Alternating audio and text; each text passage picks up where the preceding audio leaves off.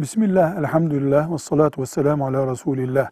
Şah Veliyullah Eddehlevi rahmetullahi aleyh Hindistan'da yetişmiş alimlerdendir. 1176 yılında vefat etmiş.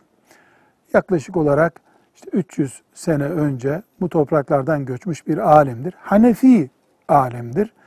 Hüccetullahil Baliga isimli eseri ibadet ve kulluk mantığı üzerine okunması tavsiye edilebilecek muhteşem bir eserdir.